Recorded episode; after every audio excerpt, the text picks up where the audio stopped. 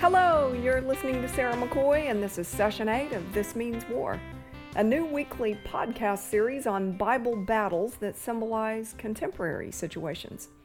I've been a Bible teacher at Owasso First Assembly in Owasso, Oklahoma for over 40 years, and I love the way God's Word shows itself practical to today, time after time. In this eighth episode, we will take a bit different viewpoint of the familiar battle that David fought with the Philistine giant Goliath, for the symbolism it holds for modern Christians faced with fighting evil. Then we'll see how other Old and New Testament verses support that symbolism. So come with me to the book of 1 Samuel, chapter 17. And Israel is now a monarchy. They are under the rule of the first king, Saul, of the tribe of Benjamin. Verse 1 Now the Philistines gathered their forces for war and assembled at Socoh in Judah. They pitched camp at Ephes Dammim between Socoh and Azekah. Saul and the Israelites assembled and camped in the valley of Elah and drew up their battle line to meet the Philistines. The Philistines occupied one hill, and the Israelites another with the valley between them. So, if you've seen a map, you may remember that the Dead Sea is in the land of Israel. Well, this is just to the west of the Dead Sea between two small towns, Azekah and Socoh, and just to the east of the Philistine territory, which bordered the Mediterranean Sea. A champion named Goliath, who was from Gath, came out of the Philistine camp. His height was six cubits and a span, which is believed to have been more than nine feet tall.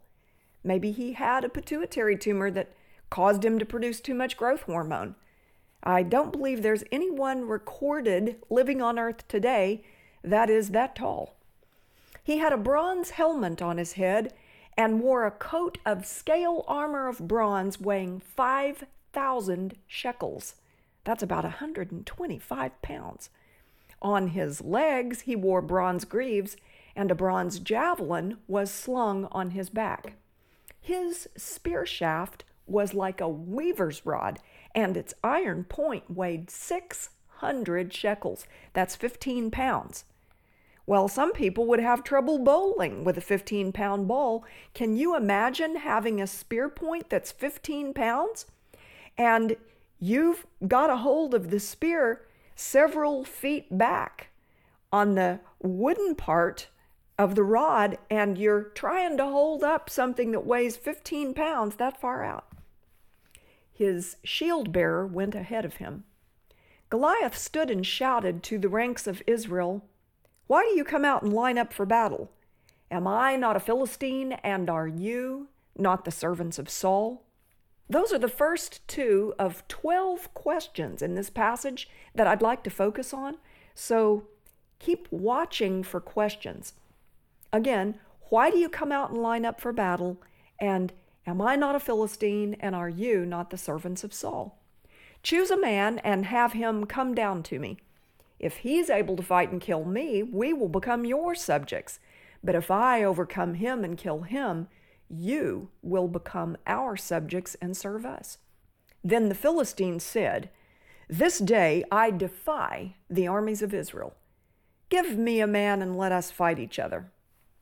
On hearing the Philistines' words, Saul and all the Israelites were dismayed and terrified. Now, David was the son of an Ephrathite named Jesse, who was from Bethlehem in Judah. Jesse had eight sons, and in Saul's time he was very old. Maybe you recall that Jesse was the grandson of Ruth of Moab. Remember the book of Ruth? Ruth lived during the time of the judges and she married Boaz, and they had a son whose name was Obed. And then Obed had a son whose name was Jesse. And Jesse had eight sons. The youngest was this David. Jesse's three oldest sons had followed Saul to the war. The firstborn was Eliab, the second Abinadab, and the third Shammah. And while we're on the subject of his other sons, if you go back to 1 Samuel 16, you read the account of the prophet Samuel being sent to Jesse's house because there was someone there that was to be anointed to be the next king of Israel. God had rejected Saul and his dynasty because Saul was disobedient. And Samuel wasn't certain which boy it was going to be, but he knew he was supposed to go to Jesse's house. So when some of the boys came before Samuel and he saw Eliab, the firstborn, he thought to himself, Well, I know which way this is going to go. It's got to be him. He was fine looking and he was tall. And the Lord spoke to Samuel's heart and said, Don't look on his fine appearance. I have rejected him. And so, one by one, the seven of the eight sons who happened to be home at the time were presented to Samuel, and none of them was the one that God had chosen to be the next king. And by the way, this was all being done kind of on the sly because, of course, it would have been considered treason for Samuel to do this if Saul had found out about it. After the seven oldest sons had been presented, Samuel said, Well, do you have any other boys? It's none of these. And Jesse said, Well, the youngest is out keeping the sheep. So they sent for David, and when David came in, Samuel knew that was the one, and he poured oil on David's head and anointed him. But this was not public knowledge. So we continue in 1 Samuel 17. David was the youngest. The three oldest followed Saul, but David went back and forth from Saul to tend his father's sheep at Bethlehem. And you may remember, too, that at some point, Saul began to descend into what appears to be mental illness, and he would get very riled up and upset. They knew that this boy David was an excellent musician, and they would bring him in and he would play, and his music would soothe Saul. But Saul was apparently not really aware of his background. But we continue. For 40 days, the Philistine came forward every morning and evening and took his stand. Now Jesse said to his son David, Take this ephah of roasted grain and these ten loaves of bread for your brothers, and hurry to their camp. Take along these ten cheeses to the commander of their unit. See how your brothers are, and bring back some assurance from them. They are with Saul and all the men of Israel in the valley of Elah fighting against the Philistines. Early in the morning, David left the flock in the care of a shepherd, loaded up, and set out as Jesse had directed. He reached the camp as the army was going out to its battle positions, shouting the war cry. Israel and the Philistines were drawing up their lines, facing each other. So, if this has been going on for 40 days, that's nearly six weeks of every single day a standoff. This frightening giant of a man a known champion comes out and defies the Lord and thunders at the people and asks them to send someone out, and they just quake in their boots and cannot respond. In the Bible, the number 40 is significant and it symbolizes a time of testing in many cases. David left his things with the keeper of supplies, ran to the battle lines, and asked his brothers how they were. As he was talking with them, Goliath, the Philistine champion from Gath, stepped out from the lines and shouted his usual defiance, and David heard it. Whenever the Israelites saw the man, they all fled from him in great fear. Now, here comes another question. Remember, we're supposed to be looking for questions. Now, the Israelites had been saying, Do you see how this man keeps coming out? He comes out to defy Israel. The king will give great wealth to the man who kills him. He will also give him his daughter in marriage and will exempt his family from taxes in Israel. So that's quite the incentive, wouldn't you say? Make you wealthy and give you the king's daughter for marriage. That would automatically come with a lot of power and prestige and tax exemption for life. Wow. But here we go with more questions. David asked the men standing near him what will be done for the man who kills this Philistine and removes this disgrace from Israel? Who is this uncircumcised Philistine that he should defy the armies of the living God? They repeated to him what they had been saying and told him, This is what will be done for the man who kills him.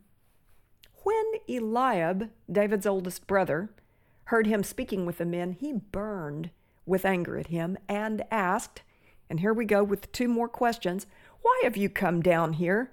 And with whom did you leave those few sheep in the wilderness?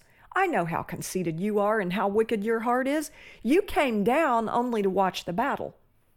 So, something about David, maybe jealousy because he had been anointed by Samuel, absolutely burned up this oldest brother Eliab. And remember, we already have record in chapter 16 that God has said to Samuel, I have rejected him. But he is not happy with David. More questions. Now what have I done? said David. Can't I even speak? So he's resisting this opposition. He then turned away to someone else and brought up the same matter, and the men answered him as before. What David said was overheard and reported to Saul, and Saul sent for him. David said to Saul, Let no one lose heart on account of this Philistine. Your servant will go and fight him. Saul replied, You aren't able to go out against this Philistine and fight him. You're only a young man, and he has been a warrior from his youth. But David said to Saul, Your servant has been keeping his father's sheep. When a lion or a bear came and carried off a sheep from the flock, I went after it, struck it, and rescued the sheep from its mouth. When it turned on me, I seized it by its hair, struck it, and killed it. Your servant has killed both the lion and the bear. This uncircumcised Philistine will be like one of them because he has defied the armies of the living God. The Lord who rescued me from the paw of the lion and the paw of the bear will rescue me from the hand of this Philistine. Saul said to David, Go and the Lord be with you. Then Saul dressed David in his own tunic. He put a coat of armor on him and a bronze helmet on his head. David fastened on his sword over the tunic and tried walking around because he wasn't used to them. I can't go in these, he said to Saul, because I'm not used to them. So he took them off. Then he took his staff in his hand, chose five smooth stones from the stream, put them in the pouch of his shepherd's bag, and with his sling in his hand, approached the Philistine. Meanwhile, the Philistine, with the shield bearer in front of him, kept coming closer to David. He looked David over and saw that he was little more than a boy, glowing with health and handsome, and he despised him. And don't you know that your enemy despises you today? Satan and his evil forces hate the people of God and what they would accomplish for the kingdom of God. He said to David, Am I a dog that you come at me with sticks? There was another question. And the Philistine cursed David by his gods. Come here, he said, and I'll give your flesh to the birds and the wild animals. David said to the Philistine, You come against me with sword and spear and javelin, but I come against you in the name of the Lord Almighty, the God of the armies of Israel, whom you have defied. This day the Lord will deliver you into my hands, and I'll strike you down and cut off your head. This very day I will give the carcasses of the Philistine army to the birds and the wild animals, and the whole world will know that there is a God in Israel. All those gathered here will know that it is not by sword or spear that the Lord saves, for the battle is the Lord's, and he will give all of you into our hands. As the Philistine moved closer to attack him, David ran quickly toward the battle line to meet him. Don't you love that he is assertive and that he is taking the lead on this and running toward him, not merely defending himself? Reaching into his bag and taking out a stone, he slung it and struck the Philistine on the forehead. The stone sank into his forehead and he fell face down on the ground.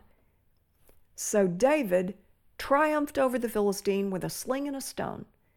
Without a sword in his hand, he struck down the Philistine and killed him. David ran and stood over him. He took hold of the Philistine's sword and drew it from the sheath. After he killed him, he cut off his head with a sword. When the Philistines saw that their hero was dead, they turned and ran. Then the men of Israel and Judah surged forward with a shout and pursued the Philistines to the entrance of Gath and to the gates of Ekron. And that was to the west of where they were. Their dead were strewn along the Sha'araim road to Gath and Ekron. When the Israelites returned from chasing the Philistines, they plundered their camp. David took the Philistines' head and brought it to Jerusalem. He put the Philistines' weapons in his own tent. You get this picture of complete and total victory. Not only is the giant dead, but his head is cut off and it's being carried around like a trophy. And his weapons are now a part of the property of David himself, and his fellow soldiers have also been completely destroyed. And maybe the ones that did get away are on the run. As Saul watched David going out to meet the Philistine, he said to Abner, commander of the army, Abner, whose son is that young man? Here we go with another question. Abner replied, As surely as you live, your majesty, I don't know. The king said, Find out whose son this young man is. As soon as David returned from killing the Philistine, Abner took him and brought him before Saul, with David still holding the Philistine's head. Whose son are you, young man? Saul asked him. David said, I am the son of your servant Jesse of Bethlehem. What a story. And in some ways, what a very familiar story. This is used in Sunday school classes for three year olds, but there's something so very wonderfully layered about it with its symbolism for us. And you think about the enemies that we face and fight today discouragement, depression, illness, opposition to Christian ideals and the Word of God. These giants need to be destroyed, and they can be according to the same formula that we see in the story. But these important 12 questions that I was referring to earlier can actually be divided into four basic categories, and we ought to be asking them of ourselves. They are the identification of the enemy, and the identification of the church and the motive of the church as we go to battle and the opposition of the backslidden church. And so we begin with the ID of the enemy. The four questions that have to do with Goliath's identity that were asked in this passage are First of all, from Goliath himself, Am I not a Philistine? And then from the Israelite soldiers, Do you see how this man keeps coming out? In other words, do you see how he operates and what he is like? And then David said, Who is this uncircumcised Philistine? In other words, this one who is not a part of the people of God, that he should defy the armies of the living God. And then finally, Goliath himself asked, Am I a dog that you come at me with sticks? So remember again Goliath's advantages. He was over nine feet tall, he had a bronze helmet, his armor weighed about 125 pounds, he had bronze leg covers, he had a sword and a javelin and a spear that had a 15 pound iron head and a shield bearer, a kid whose job it was to hold the shield, who ran before him. Pretty high, pretty formidable, and yet not enough to defeat the people of God. That reminds me of Ephesians 6:12. Paul said, "For our struggle is not against flesh and blood." You know, we're talking about understanding the identity of the enemy here, but against the rulers, against the authorities, against the powers of this dark world, and against the spiritual forces of evil in the heavenly realms. In the King James, it says, in the high places. I bet Goliath seemed pretty high when David looked up to see him. And these words, rulers, authorities, powers, spiritual forces, they speak of something pretty high and mighty. And yet we read in 1 John 4 4, you, dear children, are from God and have overcome them because the one who is in you is greater than the one who is in the world. So the identity of our enemy, our Goliath, is whatever he is, he is something less than Almighty God. And therefore, he's already been defeated. Know your enemy and understand that while he may seem lofty and high and lifted up, formidable, difficult, almost impossible to conquer, if you can ever get a hold of the concept that he can never, ever match the power and the might of Almighty God, then you know that you can have victory every time. That brings us to the questions in this passage that speak to the identity of the people of God in the story, or we can say of the church. First, Goliath said when he was doing his original showdown with the military of Israel, Aren't you the servants of Saul? Interesting, he called them servants of their king Saul. And then later at the end, the same question was phrased twice. Saul said to his commander in chief, Abner, Whose son is that young man? referring to David. And then when David was brought to Saul, Saul said, Whose son are you, young man? Remember what his answer to that was. He said, I am the son of your servant Jesse.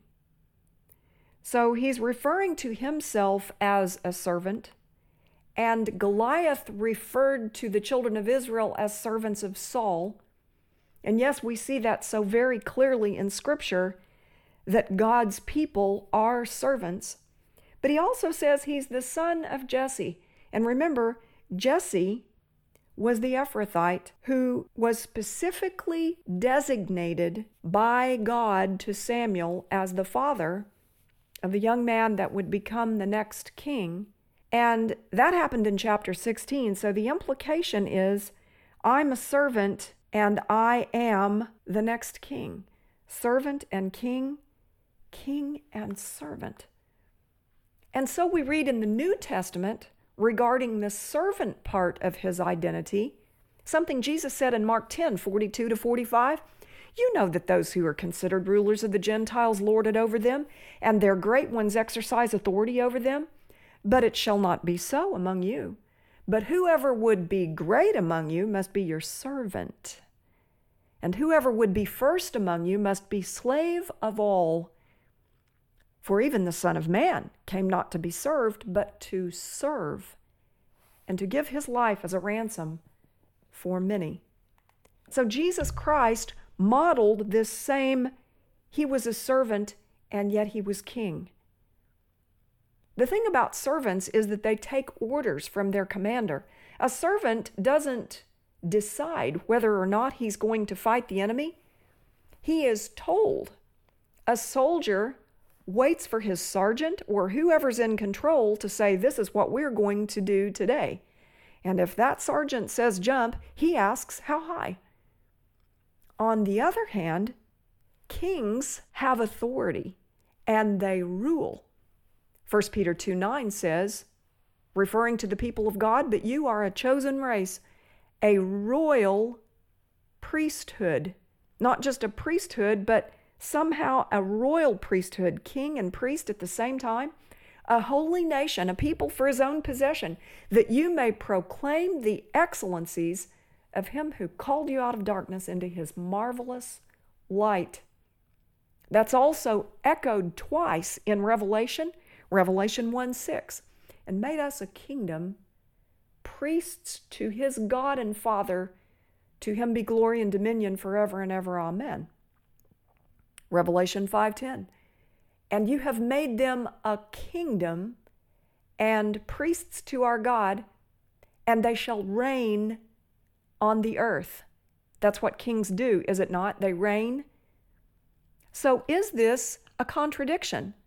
Well, at first it seems to be. How can you be a servant and a king? How could David be a servant and a king? And how do those work together? Well, if we are God's servant and we take our orders from Him, then He gives us power and authority under Him to defeat the forces of darkness and evil. And we can go forth confidently, assured that we already have the victory. So we've looked at the identity of the enemy, and we've looked at the identity of the people of God. And the third of the four categories into which these 12 questions from 1 Samuel 17 can be placed speaks to the motive of David or the people of God that have decided to do the fighting. Goliath himself said, Why do you come out and line up for battle? He was talking to the whole army when he said that. That's really a good thing for us to ask ourselves. If we are going to go against the forces of darkness and evil, or say you have decided you really are going to stand up to addiction or depression or discouragement or illness or some other difficult, dark thing in your life, you have to ask yourself, why am I doing this? Then David said, What will be done for the man that kills this Philistine and removes this disgrace from Israel? And they were telling him things like, Well, that person will get to marry the king's daughter, and that person will be tax exempt for life, and that person will be made very wealthy. Those were all here and now kinds of perks. But the real perk, the real motivating thing behind being the person that killed the giant was having the absolute freedom from that oppression. It was its own reward. And even David's older brother, jealous Eliab, asked David about motive. He said, Why have you come down here? So motive, we need to ask ourselves, Galatians 1:10 says, "For am I now seeking the approval of man or of God?" There you go again, a question about motive. Or am I trying to please man? If I were still trying to please man, I would not be the servant of Christ. He speaks about motive in 1 Thessalonians 2 4 too. Paul says, But just as we have been approved by God to be entrusted with the gospel, so we speak not to please man, but to please God, who tests our hearts. Philippians 2 3. Here we go again with Paul. Do nothing from rivalry or conceit, but in humility count others more significant than yourselves. Jesus himself speaks to motive in Luke 14 28. He says, For which of you, desiring to build a tower, does not first sit down and count the cost, whether he has enough to complete it? And so we ask ourselves, how bad do I really want this victory? Do I have what it takes inside to stick with the job until it's complete? And am I doing it for the right reasons? So we've talked about the identity of the enemy, and we've talked about the identity of the people of God, and we've talked about motive, the fourth of the four categories into which the 12 questions of this passage can be placed is the surprising opposition by the backslidden church. Isn't it strange that Eliab was so irritated that David was interested in going up against this foe that for 40 days had defied the armies? He said in such a condescending way, With whom did you leave those few sheep in the wilderness? David responded by saying, Now what have I done? Can't I even speak? That would be like saying, was it not just a harmless question? That is the way another translation reads. Or is there not a cause?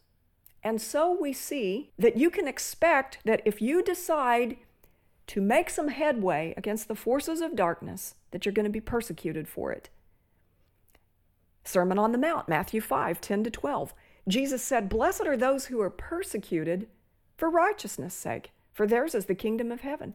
Blessed are you when others revile you and persecute you and utter all kinds of evil against you falsely on my account.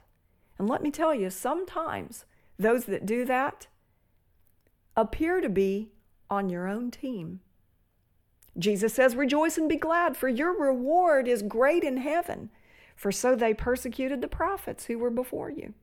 Same chapter, Matthew 5, same Sermon on the Mount, a few verses forward, verse 44.